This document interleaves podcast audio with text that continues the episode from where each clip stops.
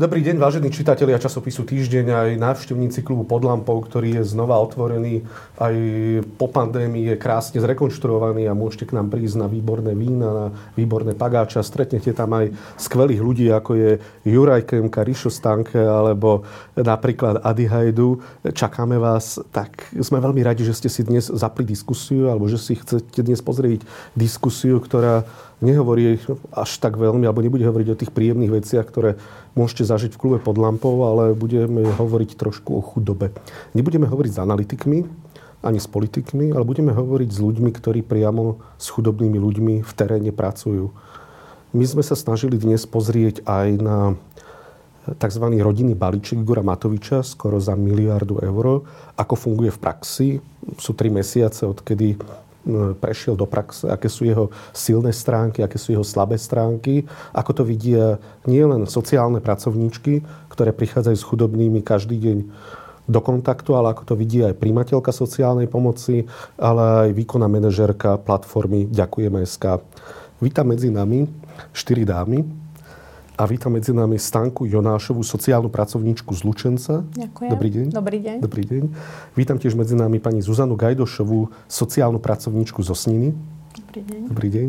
Som veľmi rád, že znova po dlhšej dobe prišla k nám pani Adriana Kemka, ktorá je výkonnou manažérkou platformy Ďakujeme SK, ktorá pomáha chudobným ľuďom na Slovensku. Dobrý, Dobrý deň. deň. A v neposlednom rade som veľmi rád, že prijala pozvanie pani Vladimíra Venovičová, ktorá je sama mamičkou, ktorá príjma pomoc, sociálnu pomoc a ktorá sa nehambí za to, že je chudobná, že sa cíti byť chudobnou a ktorá je ochotná o svojej chudobe hovoriť. Dobrý, Dobrý deň, deň. som veľmi rád, že ste prišli. Moje meno je Michal Oláha, sledujete diskusiu blížny Michala Oláha. Asi by som sa vás chcel hneď na úvod opýtať, kým sa dostaneme k tzv. Matovičovmu balíčku. Čo podľa vás je chudoba? Alebo ako by sme mohli zadefinovať slovenskú chudobu? Začnete vy, pani Jonášová? Môžem začať. Podľa mňa z mojej praxe chudoba vlastne je, je tá, keď prídem do rodiny a v rodine vlastne nemajú vôbec nič. Že matka sedí za stolom a rozmýšľa, čo dnes navarím svojim 5, 6, 4 deťom. Čiže to je taká tak absolútna chudoba, keď vlastne oni, oni nemajú z čoho navariť nemajú čo dať tým deťom, keď prídu domov zo školy, alebo mnohokrát nemajú ako poslať deti do tej školy, pretože nemajú vôbec finančné prostriedky. Chudoba je to, keď stretnem pani dôchodkyňu, ktorá so mnou čaká v rade a počíta si centy, aby si mohla kúpiť chlieb. Čiže ja takto vnímam chudobu, lebo chudoba sa netýka len ľudí zo segregovaných častí, ale ľudí v spoločnosti, či sú to už matky samoživiteľky, dôchodcovia, jednorodičovské rodiny, alebo sú to zamestnaní ľudia, ktorí robia za minimálne mzdy. Južné Slovensko, ktoré vy tu reprezentujete, ano. je práve jeden z najchudobnejších regiónov, podobne ako východné Slovensko. Vy ste zo Sniny.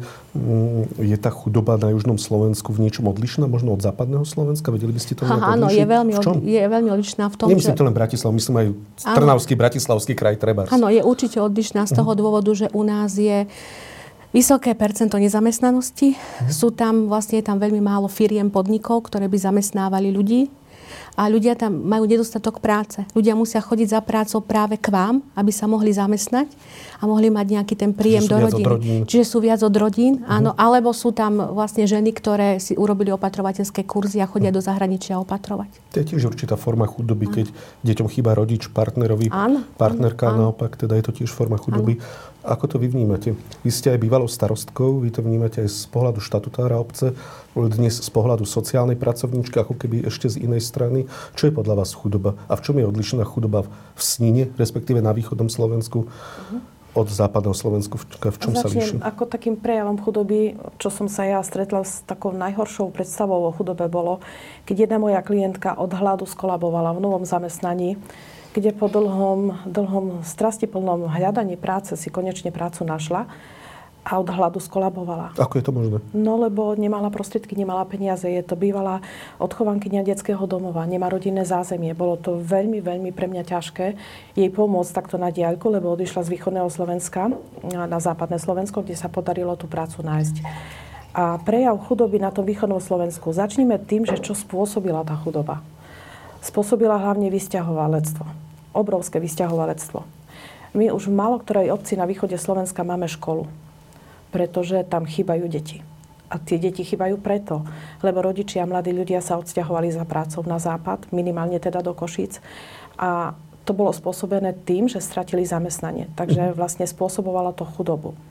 Že zase na druhej strane tí ľudia sa uchytili, oni sú úspešní, ale nám chýbajú. Takže nedochádza ku generačnej výmene starnú obce na východnom Slovensku. Áno. Viete, keď sa v časoch, v 90. rokoch, keď ja som skončila vysokú školu, rozprávalo o regionálnom rozvoji. Teraz sa skôr hovorí o regionálnych rozdieloch. Uh. A to spôsobuje práve chudoba. V čom je iná chudoba ešte možno Sníňa v Bratislave, viem, že je to trošku také absurdné porovnanie. V každom štáte vždy je to hlavné mesto bohatšie, alebo iné, tak možno, že na západom Slovensku.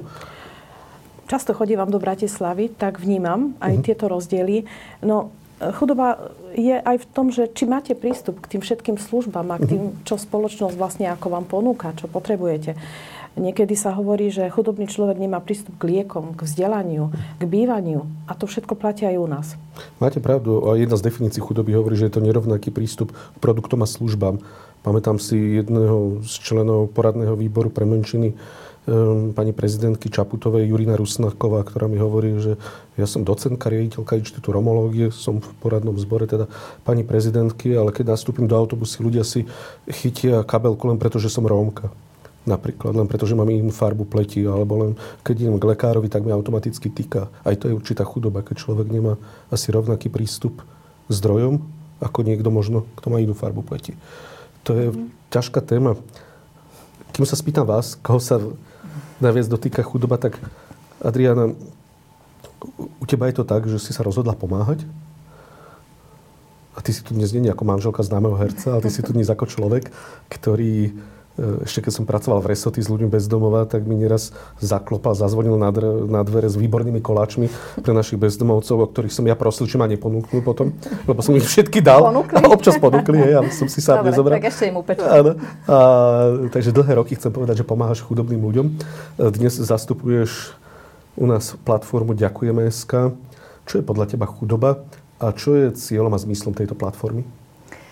Um, ja som dlho chudobu vnímala a často to hovorím, že ja žijem v takej svojej bratislavskej bubline. Uvedomujem si to a napriek tomu, že aj veľa sa stretávam s ľuďmi, e, ktorí možno nemajú alebo sú nejakým spôsobom, majú ťažký osud, tak e, som tú chudobu nevnímala tak, ako naozaj je.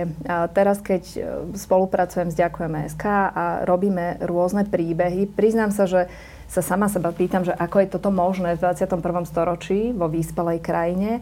A ako je to možné po toľkých rokoch demokracie, keď my stále otvárame túto tému, ako pomáhať chudobným, ako uh, riešiť systematicky e, chudobu a vôbec ľudí na okraji spoločnosti. Ako to je možné, že dnes e, títo ľudia žijú e, napríklad, ako to bolo povedané, nemajú čo do úst. Matky, ktoré rozmýšľajú, či deťom urobia len suchú rýžu alebo rýžu so solou. Mm. Hej, že naozaj, a to teda nepreháňam, pre mňa to bolo trošku také aj prekvapujúce alebo šokujúce, alebo ja som si tak, priznám sa, v tej mojej bubline myslela, že Chudoba je, keď riešite, či kúpite dieťaťu nové zimné topánky, alebo ho pošlete na školský výlet, že nemôžete si treba s deťom dovoliť obidve, alebo rozmýšľate, či môžete ísť s deťmi do divadla, alebo skrátka nenapadlo ma, alebo nevedela som si predstaviť, aká obrovská chudoba na Slovensku ešte stále je a že tí ľudia rozmýšľajú, či si zakúria e, v jednej izbe, alebo či, či vôbec v tej jednej izbe môžu kúriť to sú veci, s ktorými sa bežne nestretávame. Možno nás šokujú a možno si trošku si myslím, že to aj tak ako keby vytesňujeme, že, že my, ktorý nám, ktorým nám je dobre, že e, sme radi, ako sme a radšej nechceme o týchto veciach počuť. Ale ja si myslím, že je strašne dôležité o tom hovoriť. E, je strašne dôležité prinášať ľuďom e, tú možnosť pomáhať a keď uh, ďakujeme SK malo 10. výročie, tak s Robertom Bezákom sme, uh, som teda moderovala ten, tento event a s, Robert, s Robertom Bezákom sme sa rozprávali práve na tému pomoci a to, že čo téma pomoci iným dáva. A ja som tam vtedy spomenula, akurát som čítala uh, kniha rozhovorov medzi Dalajlámom a Des, Desmod Tutu. Neviem, či ho teraz dobre vyskloňujem, Tutuom. Skrátka, v tejto knihe on hovorí, že oni hovoria, obidvaja sa na tom zhodujú, že je tá pomoc druhým prináša nám možnosť žiť radosný a šťastný život. To je to, čo každý hľadáme. Všetci v živote hľadáme šťastie. A ja to sama cítim, že veľakrát aj treba s tým bezdomovcom, keď som doniesla tie koláčiky alebo čokoľvek, že oni mi ďakovali, ale ja som mala oveľa väčší pocit, že oni mi nedávajú ako ja im. Pre mňa to bolo veľmi obohacujúce, veľmi uh, taký dojemný moment, keď, keď môžeš niekomu darovať, môžeš niekomu pomôcť a, ani nemusí on byť nejako za to vďačný, alebo nemusíš ty cítiť tú jeho vďaku, ale ten pocit, že ty naozaj máš a môžeš sa podeliť, je pre mňa úplne že obohacujúci. A zároveň ako matka dvoch detí som strašne rada, že toto môžem sprostredkovať mojim deťom. Stále im hovorím, treba pomáhať, treba myslieť na tých, ktorí nedostali od života, alebo teda dostali e, strašne veľa naložené v takom v tom prenesenom zmysle. Treba myslieť na takých, ktorí nás potrebujú. Ďakujem, Vladimíra. Som veľmi rád ešte raz, že ste prišli. Vy ste aj jednou z príjmateľiek pomoci platformy Ďakujeme sa a sama hovoríte, a čo ma prekvapilo vonku, keď sme sa rozprávali, že nedokážete ušetriť ani 2 eurá čo znie až úplne absurdne pre bratislavské ucho, možno, že alebo bratislavčany. A nie každého, nehovorím, že Bratislav sú všetci bohatí, žije tu veľa seniorov napríklad, ktorí sú chudobní. To není, e, chudoba není samozrejme E, niečo, čo sa netýka Bratislavy, ale je tu viac možností, hej, napríklad. Ani najnižšia nezamestnosť na Slovensku. Ako je to možno, že nedokážete ušetriť riadne pracujúca žena, ste jednorodičom, teda sama vychovávate dieťa, ak som no. dobre porozumel, takže ako je to možno, že nedokážete ušetriť ani 2 eurá? A čo je to podľa vás chudoba? Ako to vy vnímate? Tiež som napríklad, som rodená Bratislavčanka a, Áno, no, tak. a tá chudoba, čo sa mňa týka, um, pre mňa chudoba je napríklad to, že ako jednorodič musím mať, mám trvalé zamestnanie a popri tom mám brigádu, aby som dokázala ušetriť a uživiť tú malú rodinku, ktorú mám. Máte koľko detí? Jedného syna. Jedného syna Syna mám, áno. Uh-huh. Štvoročného, uh-huh. takže o, z môjho pohľadu naozaj z jedného platu, keby som mala zaplatiť bývanie, keďže bývame v podnajme, zaplatiť škôlku, zaplatiť televízor, zaplatiť účty, dopravu z práce do práce, naozaj by to reálne nebolo a bola by som v minuse. Čiže tá chudoba podľa mňa je aj to, že odtrhám synovi náš spoločný čas a aby sme sa mali troška lepšie, aby som mohla na konci mesiaca napríklad, aby som ho mohla zobrať na trampolínu do nejakého detského sveta alebo niečo podobné, alebo prípadne na narodeniny, aby som mohla dať nejaký taký krajší darček alebo niečo podobné, hej, aby, aby on o, až tak veľmi nevnímal to, že, že tých peniažkov máme málo. Takže, takže z môjho pohľadu je to také, také aj diskutabilné, že čo vlastne tá chudoba je. Pre vás je teda chudoba to, keď neviete dať synovi dosť času, keď neviete ušetriť ano. napríklad ani 2 eurá mesačne.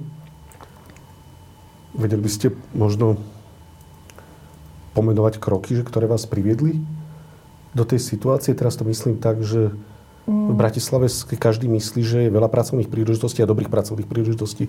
Je to relatívne tiež. Je to relatívne? Je to teda relatívne tiež. O, pretože napríklad momentálne v mojom súčasnom zamestnaní o, tým, že no, nemám dokončenú školu, tak, Strednú školu? O, nemám maturitu, mám uh-huh. len vyučený list. Takže máte ukončenú? Mám ukončenú, ale nemám vlastne Nemáte tú, nadstavbové uh-huh. štúdium. O, tak mám nižšie platové ohodnotenie, ako by som mohla mať napríklad s maturitou. Čiže... Uh-huh. Ale ste hovorili, že ste dali prihlášku. Áno, dala som Teraz prihlášku na strednú školu, áno, na obchodnú akadémiu. Takže z toho mám veľkú radosť, že, že ma tam prijali už aj, takže, takže je to také fajn ale o, zase sú to ďalšie dva roky, ktoré budem mať také pernejšie, ale, ale je to fajn. A o, takže... O, Pre vás je tá cesta z chudoby teda cez vzdelanie? Cesta cez vzdelanie a cez možno aj takú, také, vnú, také vstúpenie do samej seba, že vlastne o, zvyšovať si to sebavedomie, že vlastne je to to, čo chcem, pomôže mi to a budem na tom lepšie. A takisto aj synovi ukážem to, že naozaj, keď bude na sebe pracovať, tak môže dokázať v podstate všetko. Že obmedzený je vlastne len tým, čo, čo on si tak nejak možno o sebe myslí, ale možno ukázať mu takú nejakú tú cestičku, že nikdy nie je neskoro na to, aby začal na sebe pracovať, aby proste sa zlepšil. Daj mu príklad. No, daj mi príklad. Ak, ak môžem k tomuto doplniť, ja som teraz nedávno čítala štúdiu o tom, ako vy to budete vedieť najlep- najlepšie, že, že vlastne vrstva ľudí, ktorí sú naozaj pod hranicou chudoby, tak ako každá jedna sociálna vrstva má svoje zmýšľanie a svoje fungovanie. A e, v tejto vrstve takisto fungujú nejaké, e, nejaké zaužívané e, myslenie, kolaje, v ktorých vlastne oni fungujú. A, a jedným z nich je práve aj to, že, že čo najskôr ísť do práce, čo najskôr zarábať a to vzdelanie je niekde až, až na tej, neviem koľka tej poslednej kolej. Takže toto je úplne úžasný príklad toho, ako vlastne dospieť k tomu, aby chudoba ako keby nebola dedičná, aby sa prelomil ten, ten kruh uh, generačne prenosnej generačne chudoby. Prenosnej chudoby. Ak by som mohla vlastne o tej generačnej chudobe v tých, v tých marginalizovaných rómskych komunitách, tá generačná chudoba vlastne stále pretrváva. Pretože ako, ako povedala aj pani, že e, vzdelanie je prvoradé pre dieťa.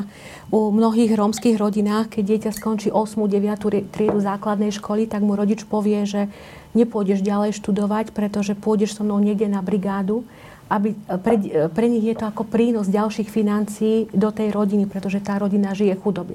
Hej, pretrváva tam tá chudoba. A mnohokrát im chýba to podvedomie povedať si, ale je to vzdelanie pre teba prvoradé, musí byť pre teba prvoradé.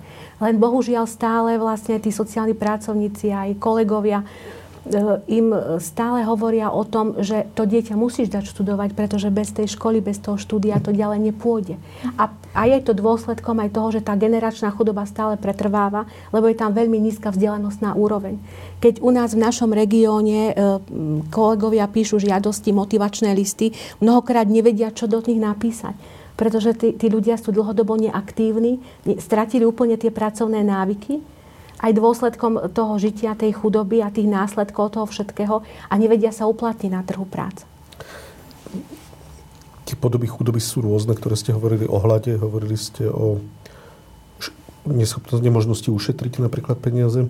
Aké sú tie najhoršie prejavy chudoby na Slovensku, za akými ste sa stretli? Mohla by som ešte Áno, jednu vetu doplniť to vzdelanie, lebo tá cesta k tomu vzdelaniu býva trnistá uh-huh. v tých chudobných rodinách a práve z praxe mám také prípady, že matka chápe potrebu vzdelávania ano. pre svoje deti, ale má taký nízky príjem, že musí dennodenne zvažovať, ktoré z tých detí pôjde dnes do školy. Lebo nemá na cestu do školy. Uh-huh. Potom hľadáme dárcov. Potom toto je presne, presne jedna z tých a, možností, a, kde vlastne darcovské portály a ľudia, ktorí darujú, áno. môžu pomôcť. A mojou snahou je práve e, motivovať tú matku, hľadať spôsoby, ako tým deťom pomôcť, aby sa do tej školy dostali, pretože e, aj tá matka našťastie chápe e, potrebu vzdelávania svojich detí, alebo mám klientku, kde po ukončení poberania rodičovského príspevku dostáva iba výživné na svoje deti a rodinné prídavky. To je celé to sú všetky peniaze, ktoré ona takto dostane, nič viac, ale spoločnosť očakáva od tejto ženy, aby poslala deti svoje do systému vzdelané, aby prispievali do systému. Ale ona nemá na zaplatenie dvoch internátov, pretože býva tak ďaleko od okresného mesta, že je nutné tie deti ubytovať na internáte. Tak ak rozprávame o nejakej finančnej gramotnosti, o úsporách, tu ide o to, že vlastne tá žena, ak nebude hľadať pomoc, ona zmarí možnosť chodenia tých detí na stredné školy. A nehovoria za vysoké, veď ja mám syna na vysokej, to má, ročne, má mesačne okolo 300 eur. A to je proste veľká položka, keď máte viac detí, chcete ich poslať na vysokú pritom, školu, tak... Pritom musím ešte doplniť, že má tak šikovné deti, že to mladšie dieťa bolo prijaté na tri stredné školy naraz. Výborne, výborne. A ona nemá peniaze na zaplatenie internátu ani cesty. Takže... Toto je vlastne presne ten spôsob, ktorým vieme pomáhať týmto ľuďom. Jednak, že im otvárať tie cesty, ukazovať im, vzdelávať ich a, a tu by som strašne chcela uh, zdôrazniť, aká je uh, nesmierne dôležitá a, a nenahraditeľná práca sociálnych pracovníčok, ako ste vy v teréne, lebo naozaj vy tie rodiny poznáte, vy tým rodinám viete povedať uh, dobre, je tu nejaký darcovský portál, trebárs, on vykrie to, že dieťa nepôjde po 8. ročníku, nenastúpi do práce, nebude príjem pre rodinu, ten, ten príjem vieme nejako vykryť, ale zároveň vieme uhradiť, dajme tomu, cestovné, Jasne. školské pomocky a tieto veci. A to je podľa mňa úloha práve takýchto darcovských portálov a neziskoviek a vlastne všetkých ľudí, na ktorých týmto veľmi rada budem apelovať. A ak si aj zoberiete jedného študenta, ktorému mesačne budete platiť 20 eur na to, aby on sa mohol dostať do školy a zaplatiť si základné nejaké potreby do školy, tak mu zmeníte život a môžete preťať ten jeho kruh, začarovaný kruh. Mimochodom, bývalý splnomocnenec Peter Polák hovorí, že takto sa vlastne dostal ku vzdelaniu, že sa ujal učiteľ, ktorý mu pomáhal, podporoval ho a takýmto spôsobom sa stal neskôr, teda získal maturitu a dnes je europoslanec, ale vrátim sa k tej predošlej otázke, ktoré komunity sú najviac ohrozené. Veľa sa hovorí o senioroch, veľa sa hovorí o jednorodičoch. V poslednej dobe aj pani prezidentka e, prijala nedávno jednorodičov cez platformy Jednorodič SK tiež a veľa sa hovorí o marginalizovaných rómskych komunitách, teda e, zhruba 50% sa tak odhaduje Rómov, ktorí žijú na Slovensku, práve žijú v marginalizovaných komunitách.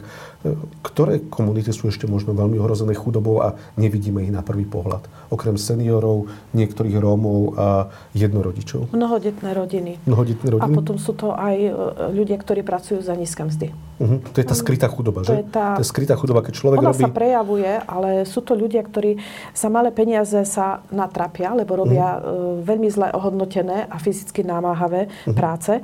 A napriek tomu si myslím, že sa veľmi trápia v živote. Oni nemajú peniaze, napriek tomu, že pracujú. Ako je toto možné, že, že nevieme ohodnotiť e, spoločensko? Spoloč, mm-hmm. Spoločnosť nevie ohodnotiť prácu týchto ľudí, ktorá je určite potrebná. Aké profesie myslíte napríklad? No, tie robotnícke rôzne mm-hmm. pomocné práce, mm-hmm. treba aj práce v kuchyni, kuchárky, mm-hmm. upratovačky. To sú veľmi, veľmi slabo ohodnotené práce. To je váš prípad, vy robíte pomocné práce, že? Ja robím upratovačku. Upratovačku robíte tiež, že cítite sa slabo ohodnotená, z toho som dobre o... pochopil, alebo ako je to u vás?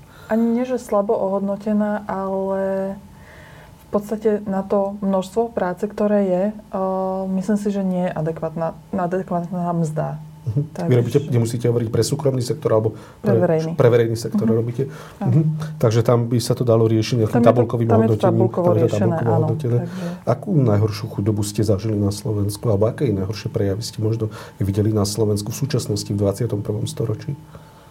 Že ľudia vlastne v tých segregovaných častiach, keď hovoríme o Rómoch, konkrétne žijú bez elektriny, vody, hm. kanalizácie. Nedostatok v roku 2022. Áno, žijú v, žijú v nejakých tých domčekoch, ktoré sú poskladané z nejakého Jasne. dreva a podobne. A to vás na chvíľu zastavím. Dobre, ale tak e, veľká časť verejnosti si to možno neprizná, ale si tak povedia možno, že však si za to môžu, môžu sami. sami. Hej. Však si za to môžu sami. Však okolo vylúčených rómskych komunít, ktorým sa tak ľudovo hovorí osady, chodíme mnohí, keď ideme okolo Jarovníc, alebo Hermanoviec, alebo mnohých iných. Teda tuto pri Bratislave plavecký štvrtok najbližšie a ako keby sme už voči tomu nejak imunizovaní, ako keby sme rezistentní voči tej chudobe, ktorú tam vidíme a pritom tam ľudia žijú bez vody, bez elektriky. Prečo sa nás to nedotýka?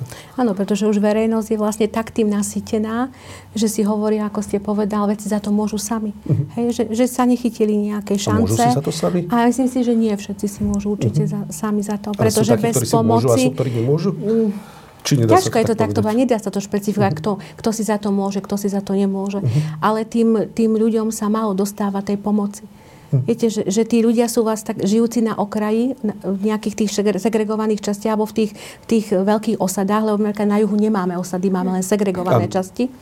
A ak tým ľuďom sa dostáva málo ten, tej prínosy tých informácií alebo, alebo tej práce s tými ľuďmi. Vieme, máme komunitné centra, máme sociálnych pracovníkov, ale stále je tam nejaká tá diera pomoci tým, tým ľuďom.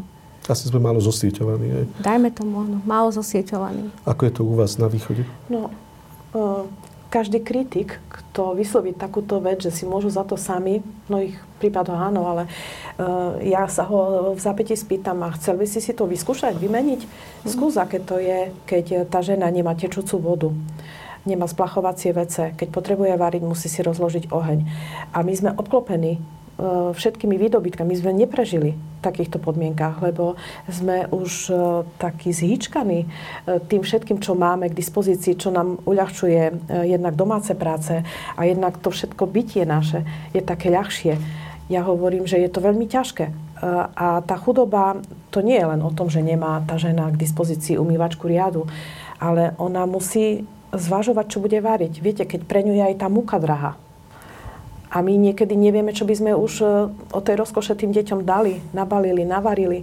A tam je tá chudoba niekedy taká ťažká, že sa tešia, keď im pomôžeme zemiakmi, e, cibuľou že im pošleme základné potraviny. Hovoríte o vylúčených rómskych komunitách. Áno, áno, lebo viete, ja nepracujem uh, ako terénna sociálna pracovníčka, ale uh, pracujem s ľuďmi, ktorí sú v núdzi. Uh-huh. A títo ľudia ma oslovia a ja potom skúmam ich, uh, jednak tie finančné pomery, tie možnosti, aké majú. A vlastne finančnej, v rámci finančnej gramotnosti som prišla na jednu vec, ktorá je pre mňa zahambujúca že ja som sa pri nich e, takisto mnohé veci musela naučiť. Pretože tí ľudia presne vedia, koľko peňazí majú a na čo ich dávajú. Kdežto, to poviem za seba, celkom takýto až jednoznačný prehľad by som nevedela len tak povedať, vysypať, pretože tam je každé euro má svoje miesto. A keď rozprávame o úsporách, tak ja som zistila v mnohých prípadoch, že tu sa nedá rozprávať o úsporách. Tu je deficit. Uh-huh. Tu je nedostatok ešte aj inflácie. Áno, a Veľká. viete, také tie neduhy, že fajčia a tak. No, nie som už taká striktná na tieto veci, pretože čo majú títo ľudia zo života? Akú radosť? Mhm. Čo si oni vedia doprieť okrem tej cigarety? To je možno jediné ich potešenie. A my sa na to pozeráme tak, že fajčia, prefajčia si dávky. Možno áno. Ale bolo niekedy takéto dieťa s mamou, s otcom v kine, alebo na zmrzline, alebo v cukrárni? Rozumiem. Bude mať niekedy takýto zážitok? a my sa na nich pozeráme, že fajčia. No tak veď ako... Radi ja... súdime, radi sa meníme na sudcov, zvlášť pri chudobných ano. ľudí, len aby sme nemuseli pomôcť. Je to možno taká obrada niektorých ľudí. E, Vladimíra, čo je najťažšie na chudobe? Čo je najbolestivejšie na tom byť chudobný? O, najbolestivejšie je to nálepkovanie. Presne to, že môže si za to sama, ako spomínali dámy, pretože napríklad ja, keď mal syn 4 mesiace, som sa dostala do krízového centra. Uh-huh kde som vlastne bola zoznáma s platformou Ďakujeme SK, a kde mi bola poskytnutá pomoc z, z, z programu Pošli dobro mamám. A v podstate o, dostala som sa tam po smrti otca môjho syna s tým, že vlastne som nemala financie na platenie bývania, čiže bola som fakt, že veľmi, veľmi zle na tom. A vďaka tejto pomoci som sa dostala o, z, tohto, z toho centra a dostala som sa zase vlastne naspäť, že mám bývanie a mám prácu. Nebol to krátky proces, ale naozaj to nálepkovanie, to je na tom najhoršie. Pretože... Obidí vás niekto z toho niekedy vo vašom okolí, alebo naznačuje vám to, alebo na úradu? Keď, keď, som, keď som si hľadala prácu a bolo treba zadať poštovú adresu napríklad. Mm. A povedala som, že bývam v krízovom centre, tak zrazu to bolo, aha, tak viete čo, my sa vám ozveme. Sa bali, že ste nejaká problematická, áno. hej? Ako keby... a, proste, a toto bolo také, takéto najťažšie na, na tom celom podstate aj postaviť sa na tie nohy. Že vlastne hneď si dostali nálepku, že aha, tak s tebou budú problémy, tak ťa nezoberieme. Pričom vôbec to tak nemusí byť, takže viem aj ako, ako to nejak tak vnímajú možno tí iní ľudia. Potom časom neskôr som prestala o tom hovoriť, že bývam v krízovom centre, mm-hmm. alebo teda bývala som v krízovom centre a prestali ma nálepkovať. Mm-hmm. Takže toto je také, také najťažšie. Postaviť sa na tie nohy a zbaviť sa v podstate tej nálepky.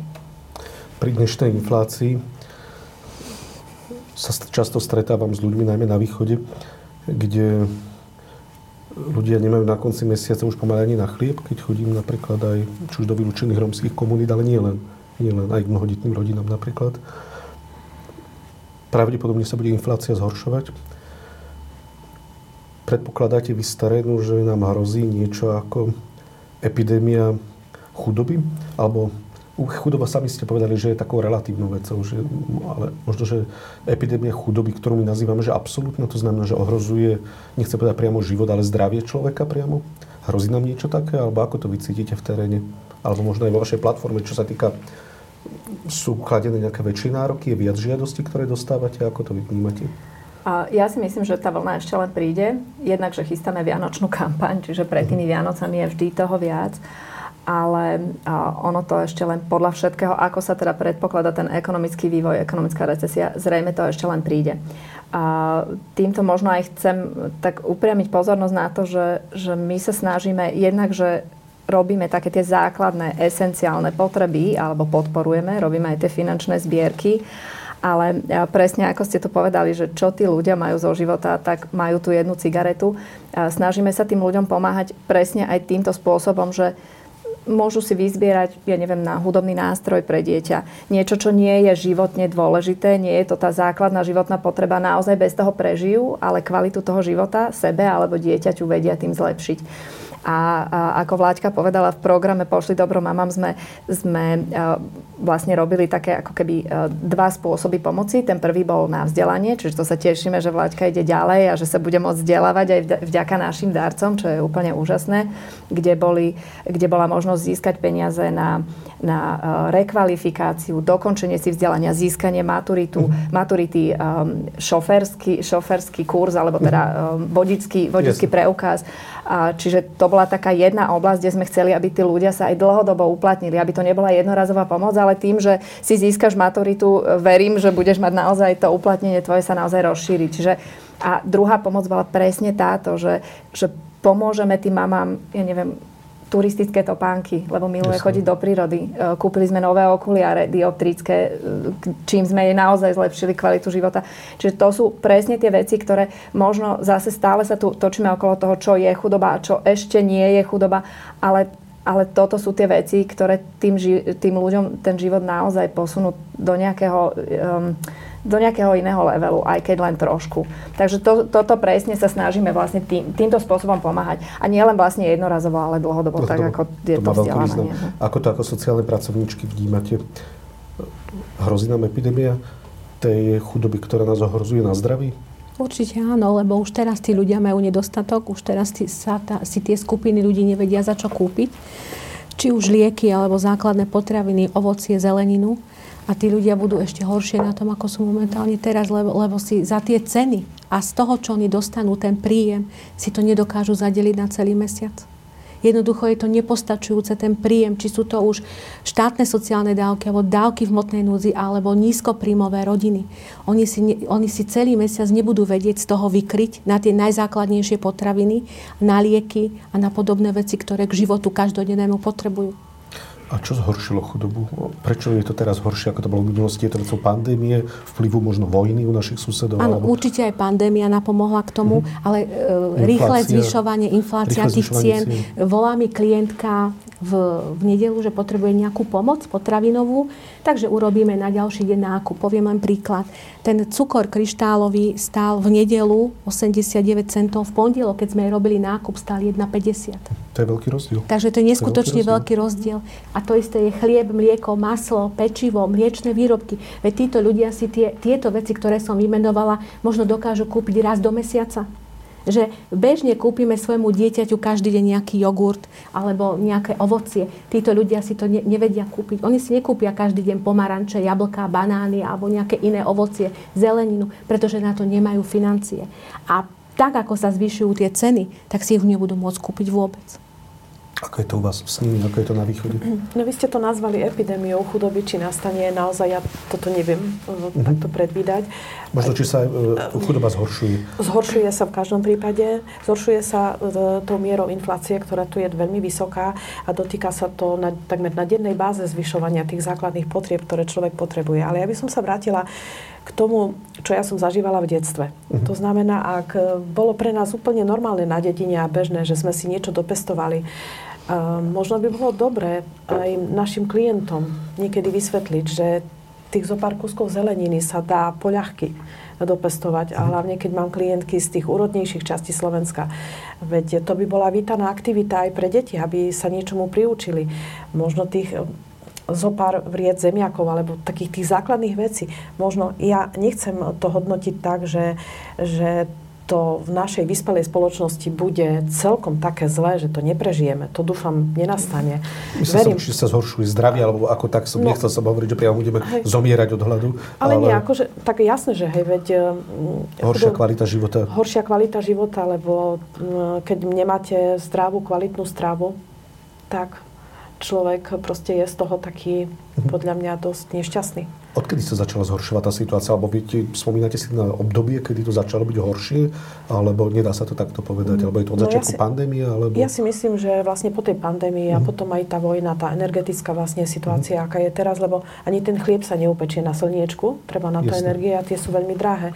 A to sa dotkne všetkého. Všetkého, čo sú vlastne bežné veci pre nás, tak tie energie spôsobujú teda nárast uh, tých cien. Vladimíra, vy ste kedy začali cítiť, že je na Slovensku horšie? Alebo začali ste to cítiť tak, že je nejaké také obdobie, vymyslím si teraz, marec 2021, vymýšľam si len, hej, že to ste začali bola na materskej, to, tam som to ešte necítila. Áno, alebo kedy ste to začali cítiť ale, a s čím to súviselo? Alebo ale, čo, bolo, čo bol ten ukazovateľ toho, že je to horšie? V podstate od začiatku tohto roku som to začala nejak tak možno intenzívnejšie vnímať, keďže bolo treba väčšie výdavky, začala som mať väčšie výdavky, čo sa mhm. týka bývania a všetkého. A aj ten chlieb som sa musela naučiť pieť sama doma. O, pretože naozaj dať... Je to lacnejšie? O, viete čo, dať 2 eurá za polkilový chlebík a za 2 eurá si upiec 1,5 kilový chlebík Aha, je veľký je rozdiel. rozdiel. Čiže, o, ako hovorila tu pani Zuzana, naozaj o, teraz som pred takou otázkou, že či mi bude majiteľ zvyšovať nájomné, alebo či ostaneme pri tom istom, keďže všetky energie išli hore, takže naozaj uvidíme, že, že čo bude, ale je to veľmi cítiť.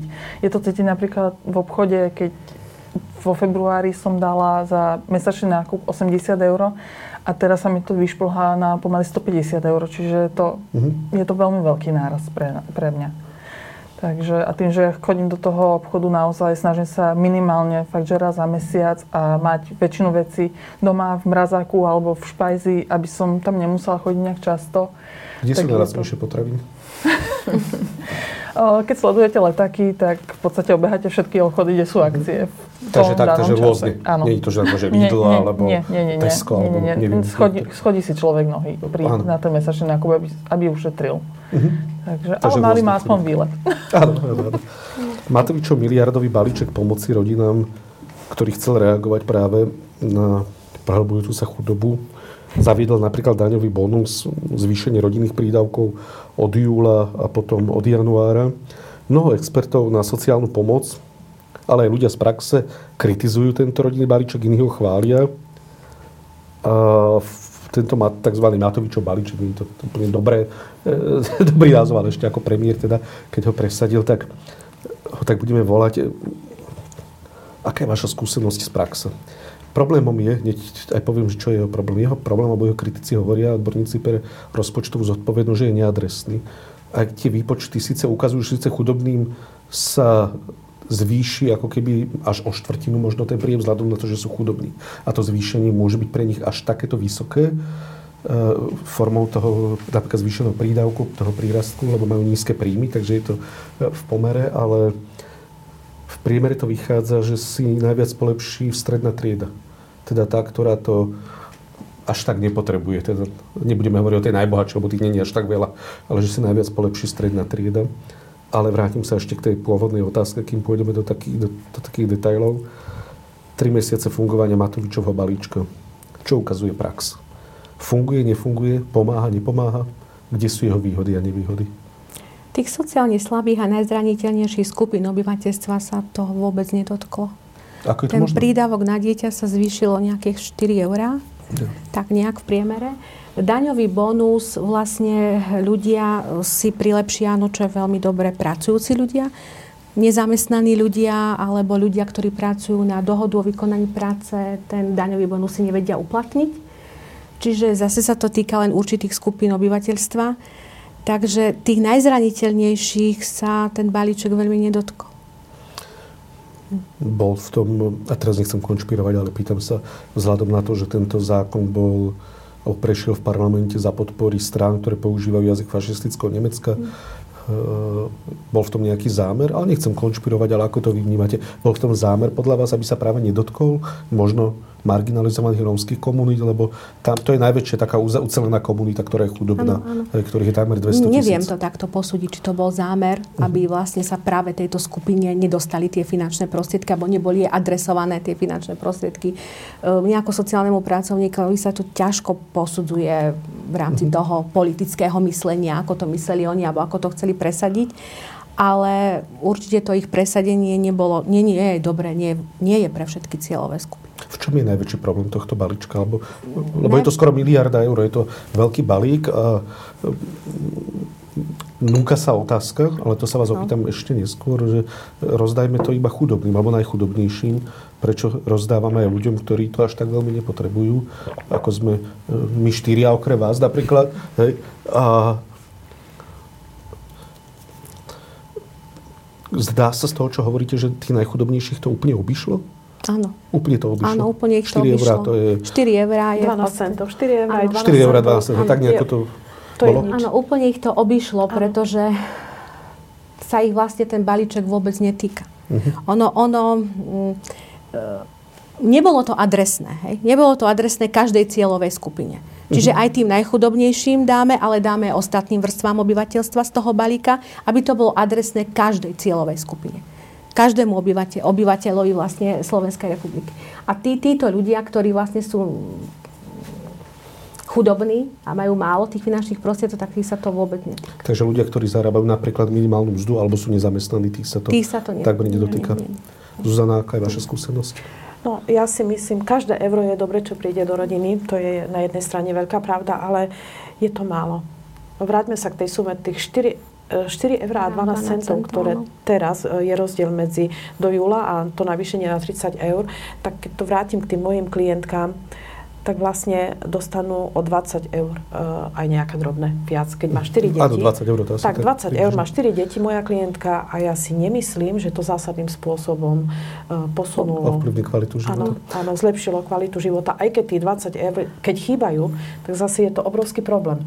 Mne to teraz tak evokuje, lebo hovorí, hovorili ste tu treba o tom cukre. Len na, o cukre sa bavíme, že išiel 50-60 centov hore. Hej? Že čo je to 20 eur, euro pri tom nákupe, keď cukor hore o 60 centov? Len v tých potravinách, zároveň idú hore energie. Čiže pri štvorčlenej rodine, ak sa bavíme pri uh, treba z rodina s jedným dieťaťom, 4 eur sú naozaj že veľmi, veľmi zanedbateľné pri tom náraste a pri tej inflácii, ktorá teraz je. Ako to vnímajú vaši klienti? Alebo ako to komentujú, čo o tom hovoria, keď si všimli toto zvýšenie 4 eur 12 centov. Je to lepšie ako druhotok do oka, povedzme si, ale je to asi, to očakávanie bolo asi oveľa väčšie, keď je... počuli, že o tom, že 1,2 miliardy bol ten prvotný plán, no nakoniec to bude menej, hej, ani to krúžkovné nebude, nakoniec bude to menej, ale e, tie 1,2 miliardy to znie, pre chudobných, ako to bolo prezentované Igorom Matovičom a teda jeho vládou, tak znelo veľkolepo a nakoniec prišlo 4 eur 12 centov. Vnímajú to? Ono, ono tí vnímajú. ľudia to vnímajú, uh-huh. že zvýšilo sa nám to o 4 eur 12 centov, ten prídavok na dieťa, ale zároveň si, sú si vedomí, že on nespravia s tým nič. Uh-huh. Lebo vlastne nepatria do tej skupiny, ktorým sa niečo zvýšilo viacej. Nie, mm, tí ľudia vlastne si to niekedy aj neuvedomujú, že niečo sa nám zvýšilo o 4 eurá, ale zároveň s tým nespravíme nič. Nevieme to zmeniť. Uh-huh. Jednoducho povedia si, my zmenu neurobíme, nevieme to zmeniť. Nevieme zmeniť tú situáciu, to, že práve nám sa to zvýšil ten prídavok len o 4 eurá. Ako je to vás v sníme? Takisto je to rovnaké všade. Tie 4 Všimli si to vôbec? Že dostali, no. áno, moja klientka sa vyjadrila, tak a čo to je? Teda, ako... A skôr tým podráždil Igor Matovič, aj nechcem čiže hovoriť o politike, ale to bol premiér, skôr tým podráždil ľudí, alebo si ich kúpil? To neviem. Či ho skôr chvália alebo nadávajú? Je to ťažko je, posúdiť. Ťažko povedať? Títo, títo ľudia to veľmi, alebo táto cieľová skupina nespájajú. Nie, áno, Je to ťažko posúdiť, že ako to vnímajú oni. Vladimíra, jak sa vás dotkol Matovičov balíček? Skoro vôbec. O koľko ste dostali viac, ak môžete povedať? No, ja som ten rodičovský príspevok takisto dostal 4 eur 4 eur 12 centov Áno, takže... takže ako tam to bolo jednotné. To bolo skôr Čiže... také zábavné, smutno zábavné, myslím, áno, také tak som sa tak pousmiala, hej, že, že hm, OK, tak dostala som 4 eur viacej, v obchode zaplatím o 20 eur viacej, ale, ale tak pohľadili sme si ego, že zvyšili sme rodičovský príspevok. Takže či rodinné prídavky. Áno, prídavok na dieťa je to 4 eur. Oni to možno mm, tie, tým aj vlastne chceli nejak zahľadiť, že dali ten, tú jednorázovú pomoc 100 eurovú, alebo tak nejak to bolo na, na každé jedno dieťa sa mi vidí, hej, že to bolo. Čiže tie mnohopočetné rodiny si, si pomohli nejakou mm-hmm. väčším obnosom tej finančnej čiastky. Ale zase pri týchto cenách a pri tejto vysokej inflácii sa to aj pomíňa o tie finančné mm-hmm. prostriedky, lebo keď mám väč, viac početnú rodinu, mám doma 4-5 ma, malých detí, tak jeho tie financie miniem rýchlejšie, ako keď niekto má jedno dieťatko doma, dve, lebo tie deti v podstate viac potrebujú na všetko, čo je potrebné pre deti. Vidíte nejaké pozitívum Matovičovom rodinnom balíčku? Alebo je niečo aj, čo oceňujete možno na tom? No, určite ten, rodin, e, ten uh, daňový bonus, uh-huh. ten je uh-huh. ako zaujímavý, uh-huh. to, to určite pomôže práve tým ľuďom, ktorí sú zamestnaní, ale zase tým ostatným, tým, tým, čo sú na tom naozaj najhoršie, tak by som ja si dovolila povedať, že ani nie. To je výhrada mnohých kritikov tohto opatrenia, že to obíde mnohých marginalizovaných Rómov, ktorí trpia, ako sme už dnes hovorili, generačne prednostnou chudobou, za ktorú mnohí nemôžu, čo je skúsenosť na sociálnych pracovníkov mnohoročná. A obíde najchudobnejších z chudobných. V tom nechceme konšpirovať, ako keby bol zámer, ale možno nebol. Ťažko povedať. Čo by pomohlo? Vladimíra, čo by pomohlo? Čo by bolo tak, čo, ako by mal vyzerať úplne laicky? Ani ja sa v tom nie, ekonom, tiež nie rozpočtár, ale e, kedy by ste si povedali, že Matovičov balíček mi naozaj pomohol? Nie Vladimíre? Možno keby, keby som vedela, že môžem tomu synovi doprať, dopriať um, nejakú sladkosť navyše napríklad. Hm. Hej, že proste nebude to mať obmedzené, že teraz dostaneš, ja neviem, tabulku čokolády, ten, ten pásik za týždeň, ale dostaneš, ja neviem, každý, každý deň dostaneš, hej, po obede pásik čokolády. Hm. To by som si povedala, hej, že OK, je, je to citeľné, že nemusím mu odtrhať to sladké, pretože sladké a deti patria dohromady, yes. hej. Alebo keby som mohla mu každý deň spraviť, ja neviem, ovocný šalát napríklad. Alebo proste... To všetko nie, nemôžete robiť teraz pravidelne? Um, nemôžem mu každý, každý, každý deň, deň tak, dať, ja neviem, jablčko, banán a Dobre. Takéto uh, veci. Týmto peniazom sa tak hovorí, že to sú helikopterové peniaze, ano. že oni sa akože hodia, že bez nejakej akože špeciálnej že zásluhovosti alebo niečo podobné. Čo je v poriadku? Pre chudobných ľudí je úplne v poriadku, že sa dávajú helikopterové peniaze. Napríklad v marginalizovaných romských komunitách u človeka, ktorý si nevie sám zadávať, alebo je chorý mm. napríklad, alebo podobne, alebo má jedno rodič, má viac detí, to není nič nemorálne, neetické, v čom, s čím nemali ostatné štáty skúsenosť. A tak veľmi prakticky sa vás opýtam, koľko by pomohlo keby sa tých helikoptérových peniazí pre chudobných ľudí zhodilo. Teda koľko asi tak na osobu by bolo toľko, že by ste si mohli povedať, že naozaj to zvýši kvalitu života. Viem, že je to ťažko povedať, dáte alebo ťažko, to závisí od počtu detí a tak ďalej a tak ďalej, ale asi kedy, aká by bola tá suma, kedy by, ktorá by zvýšila kvalitu života najchudobnejších ľudí na Slovensku? Ja som dnes na ceste, na ďalekej mhm. ceste do Bratislavy mala čas si pozrieť nejaké štúdie o, o tejto našej chudobe, o týchto všetkých náležitostiach, tak ma zarazili dve veci. Mhm. Jedna tam bola taká, že rodina s dvomi deťmi uh, už pre nich príjem okolo tých 680-700 eur je pod hranicou chudoby. Spoločný? Spoločný. Spoločný ako majú príjem táto rodina, ano. že majú veľký problém uh, proste s takouto sumou peniazy vyžiť. A koľko je tu rodín, ktorí ani zďaleka toľko nemajú. A potom ma ešte zarazil jeden graf, ten bol pre mňa veľmi zvláštny, lebo my sme sa v, pri porovnávaní e, chudoby v európskom e, priestore dostali e, s Čechmi a myslím, že s, no, s Holandskom na tie také najlepšie miesta.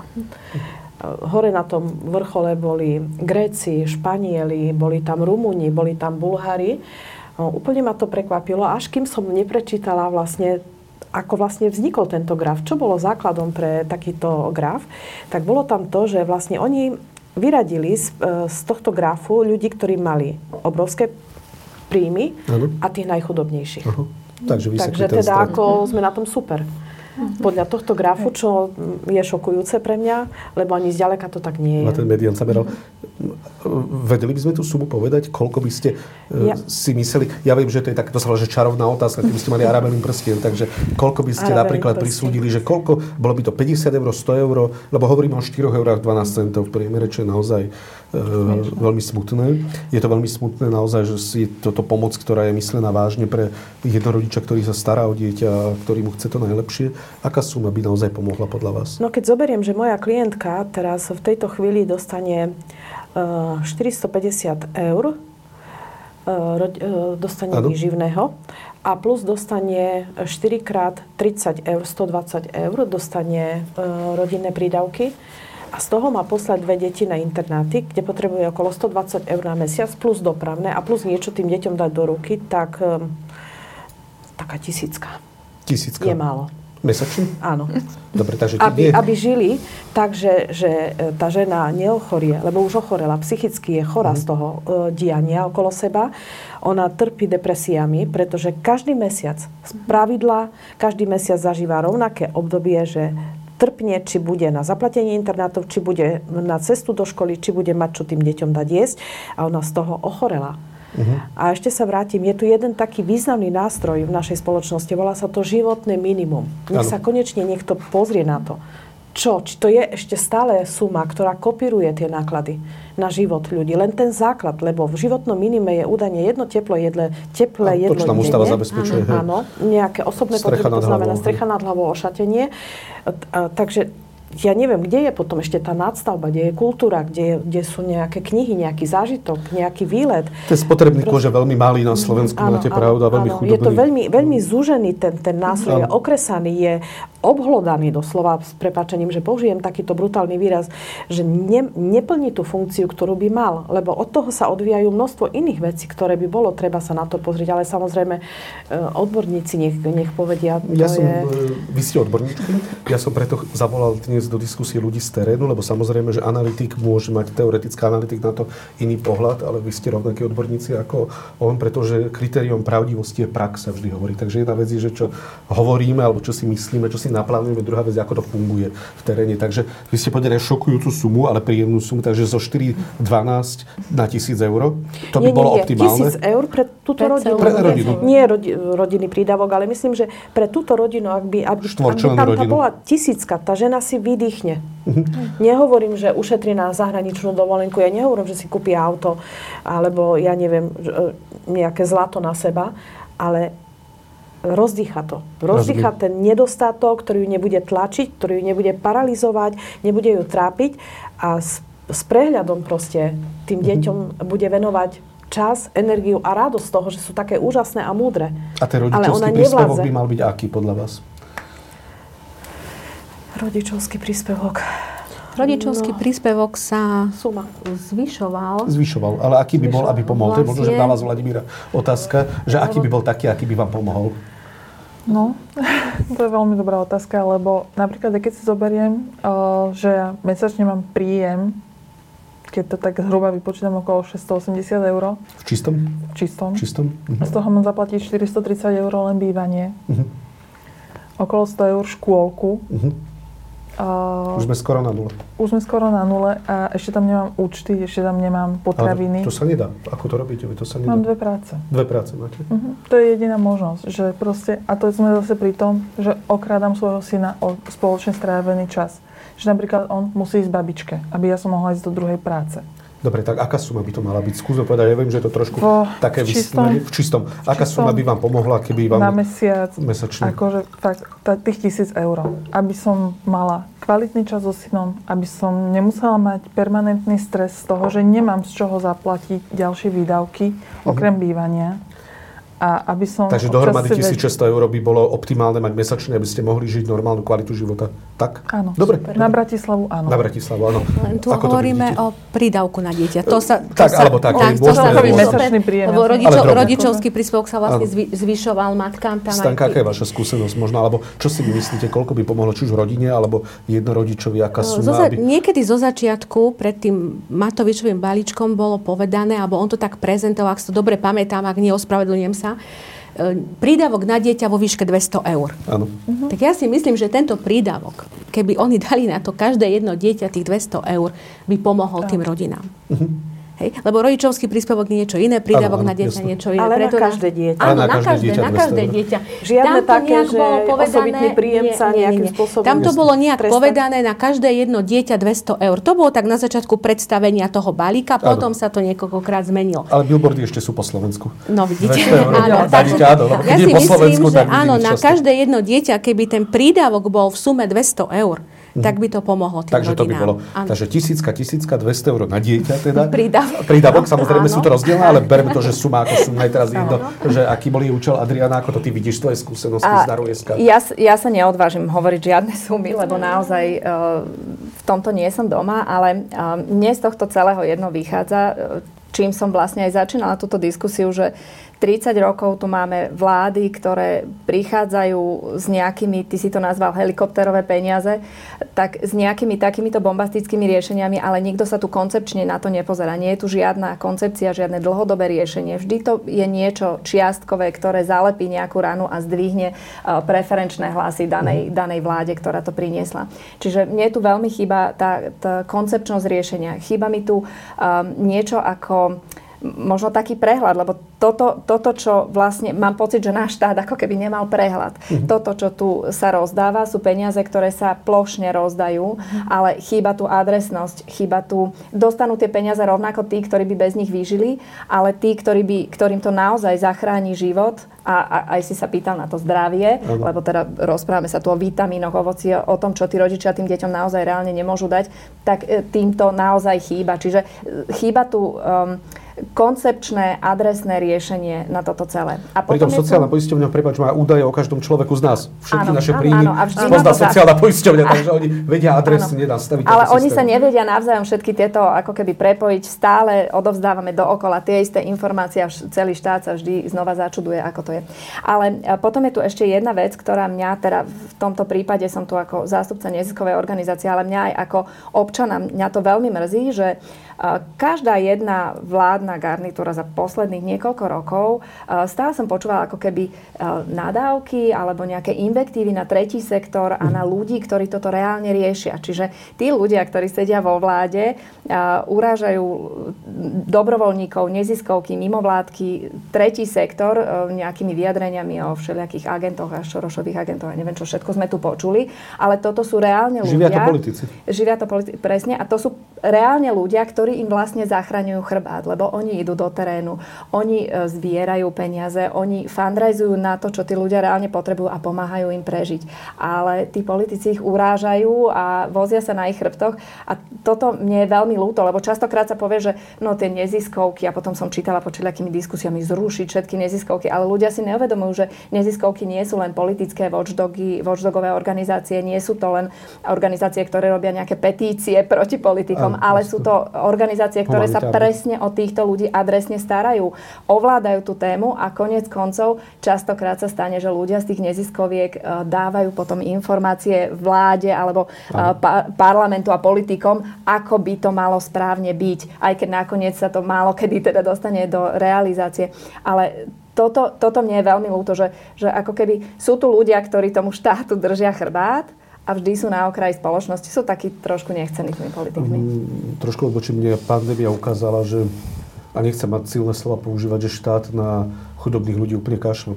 Ja pomáham v humanitárnom centre Sv. Alžbety a pol roka trvalo, kým sme vyprosili po ťažkých peripetiách od štátu nejaké peniaze na pomoc, na nejakú potravinovú pomoc chudobným Ukrajinkám, väčšinou sú tiež mladé ženy s deťmi, chudobným Ukrajinkám majú vôbec základné nejaké hygienickú alebo potravinovú pomoc pol roka. Trvalo pol roka sme pracovali len proste z darov alebo mm-hmm. s pomocou iných ľudí, ale vrátim sa ešte k e, poslednej téme, kým sa aj kolegyňom pýtam poslednú otázku. S čím všetkým sa môžu chudobní ľudia obrátiť na vašu organizáciu? S akými problémami, s akými očakávaniami možno a v čom im môžete pomôcť? No toto je veľmi pekná otázka. Na záver som si Áno, áno, ja sa teším, lebo je to taká pozitívna na to, ako tému e, riešime smutnú.